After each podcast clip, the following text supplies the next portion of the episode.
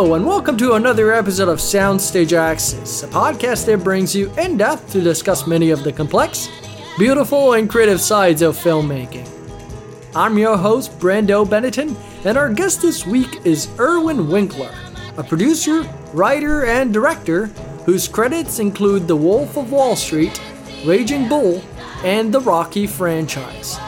Mr. Winkler has been producing Martin Scorsese films for over 40 years and has a brand new book coming out May 7th A Life in the Movies Stories from 50 Years in Hollywood, which I was lucky enough to read in preparation for this episode. In our conversation, we discussed a number of projects, from the challenges of making a little $1 million movie called Rocky, which ended up winning the Best Picture Academy Award in 1977 Irwin's creative relationship with Martin Scorsese and the experience of working on Goodfellas together in a brief exchange regarding his next movie, the highly anticipated gangster film The Irishman, starring Robert De Niro, Al Pacino, and Joe Pesci. So without further ado, let's go to our conversation.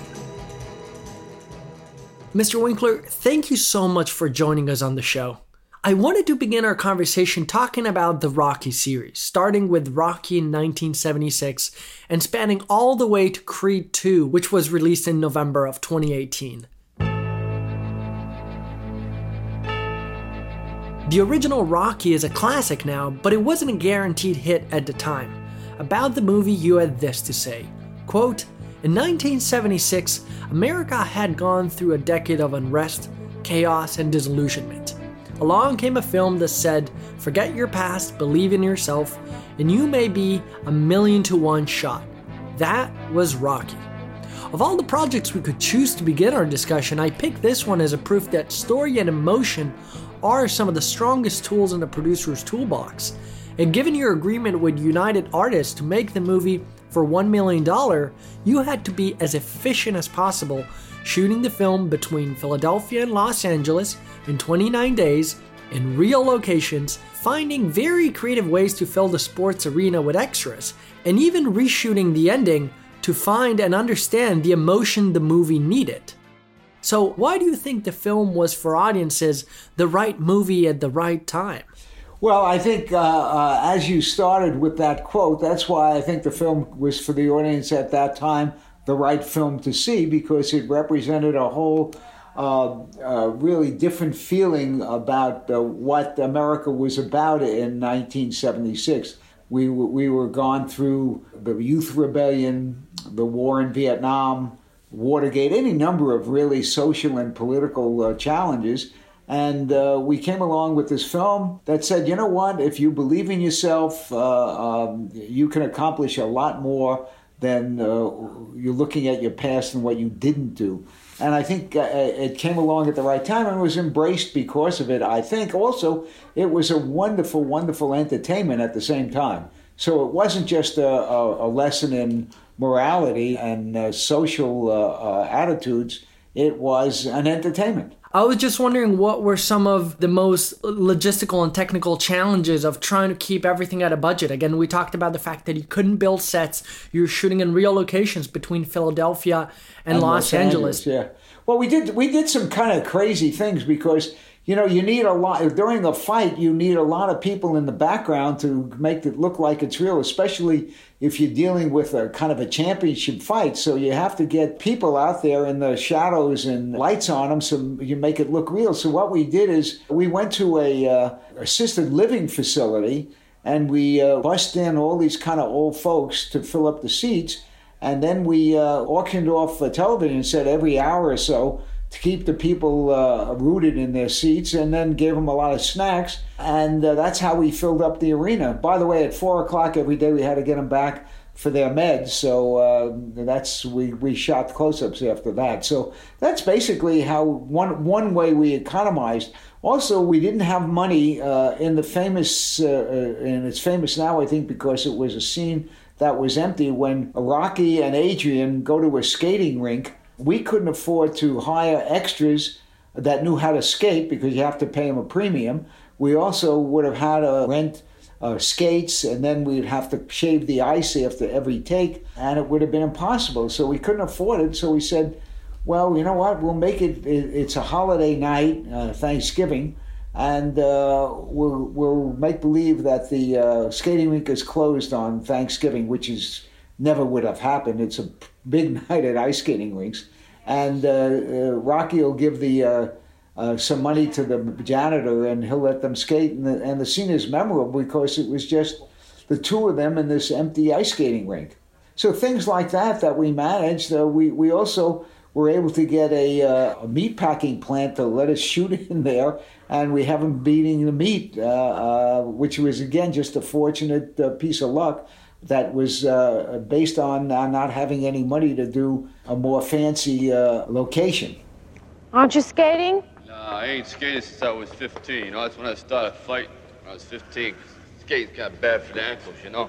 Yeah. You're a pretty good skater, aren't you? You know how I got started in fighting? Huh? No.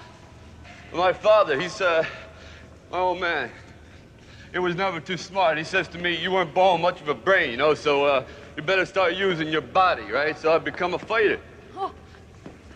My mother, she said the opposite thing. What'd she say? What'd she say the opposite? She said you weren't born much of a body, so you better develop your brain. Did she say that? Can I ask you a question? Absolutely. Why do you want to fight? Because I can't sing or dance. Hey, yo. Don't fall! Don't fall! Hey, that was terrific. I'm pretty good at this. Let me ask you a little bit about managing projects and how developing new material is a key part of your job as a producer. The stories in the book reminds us that you really don't know how successful a project is going to end up. And again, I, I can imagine that it's in your interest to constantly be looking for new material, whether you're searching for ideas or books or personally developing screenplays with writers. So could you tell us how many projects do you try and develop at the same time? And what's your sense for recognizing what makes a good story? There's two parts there. Number one, when I re- read the newspaper this morning, I glanced through all the sections, wondering if one of the stories was worth making into a movie. So it's something after all these years I kind of automatically do. I just kind of look through a magazine or look through the the uh, Sunday supplements and see what what makes itself into a story or what book might be a new or a play on in the theater that might make itself in the movie. So I just kind of look at everything as a potential uh, for a movie. And basically, uh, you know, there are ideas that are out there every day. You just have to find a way to tell the story. And usually it's about a, a person who is in some kind of conflict. And, and I think that's what uh, usually pushes me into the area where I'm uh, ready to do it. Uh, again, in the case of Rocky, it's, it's a, one, a million to one shot. In the case of uh, New York, New York, it's a, it's a case of a career as an artist.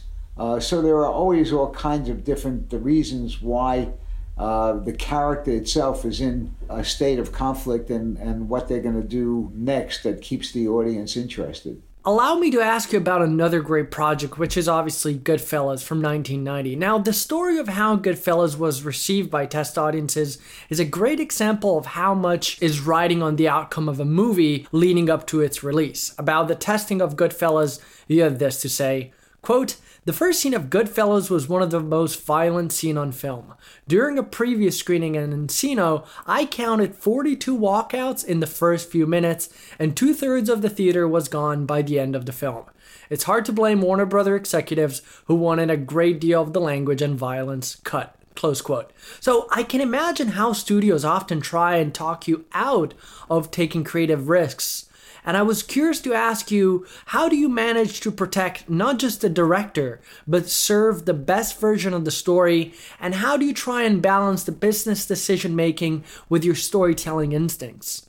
Basically, um, you have to always be on the side of the talent. The studio uh, executives uh, come and go. Often they're right, sometimes they're wrong but you have to believe in the, the writer that you've engaged and the uh, actors that you've engaged that their instincts are good and that they're talented.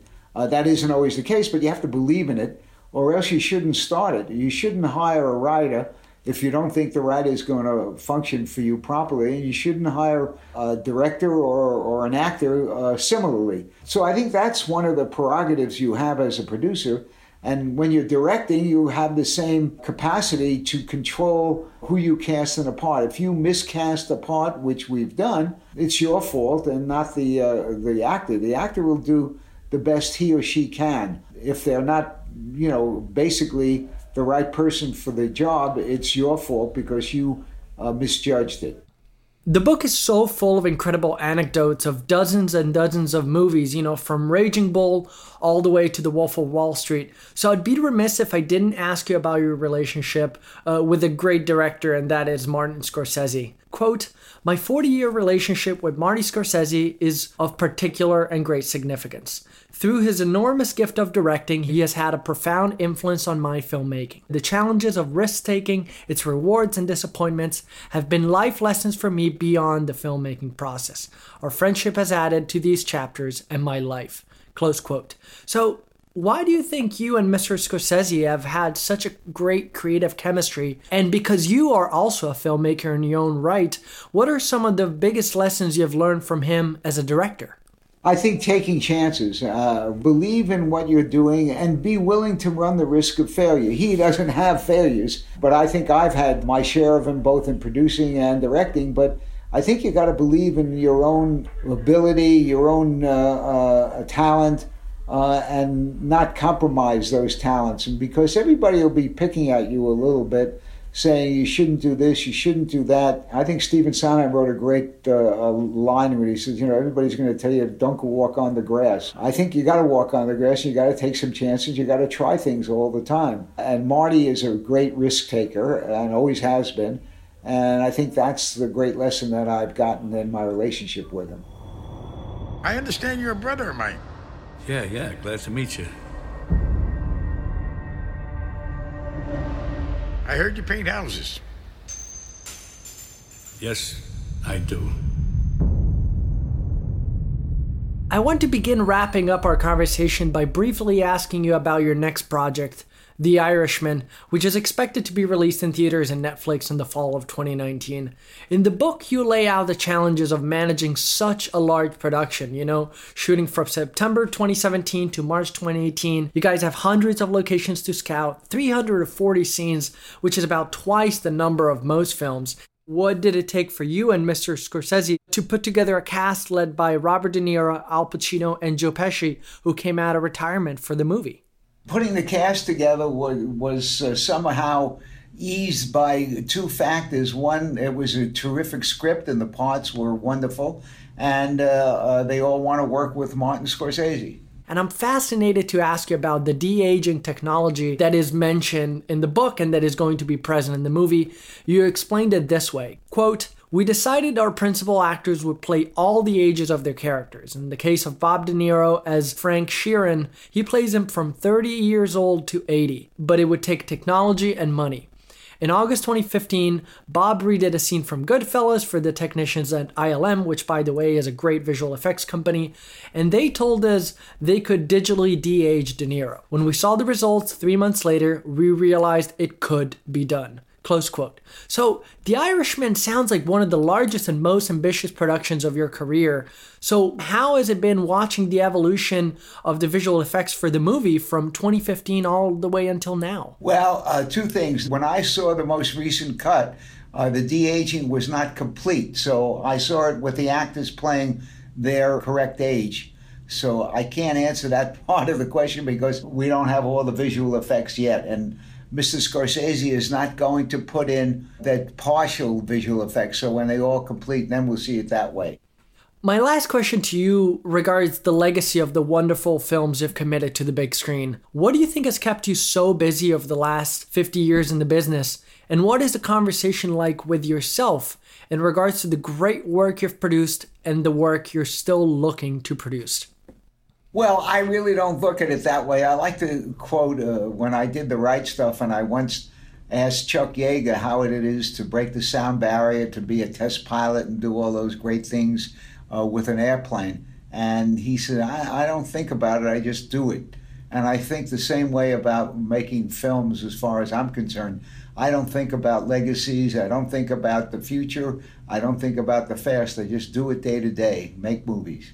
Again, I want to remind listeners to go check out your new book, A Life in the Movie Stories from 50 Years in Hollywood. I'm so glad I got to read it, and I know the listeners are going to love it too once it's released on May 7th. Mr. Winkler, thank you so much for taking the time to talk to us today, and I really do wish you the very best for all the projects to come. Thank you. Thank you, sir. And that's our episode, folks. I would like to thank Mr. Winkler for sharing his time to record this episode and calling in from New York, and for his rep team who helped us set this all up. If you like the podcast, we ask you to please take a moment to subscribe, rate, and review the show on whatever platform you're listening to this on. Spread the word, as it really helps us bring you month after month new conversations. Find us on Twitter and Facebook, and make sure you're the first to receive inside updates on the list of upcoming episodes. And trust us, there are some great ones coming. I'm Brando Benetton, and you've been listening to Soundstage Access.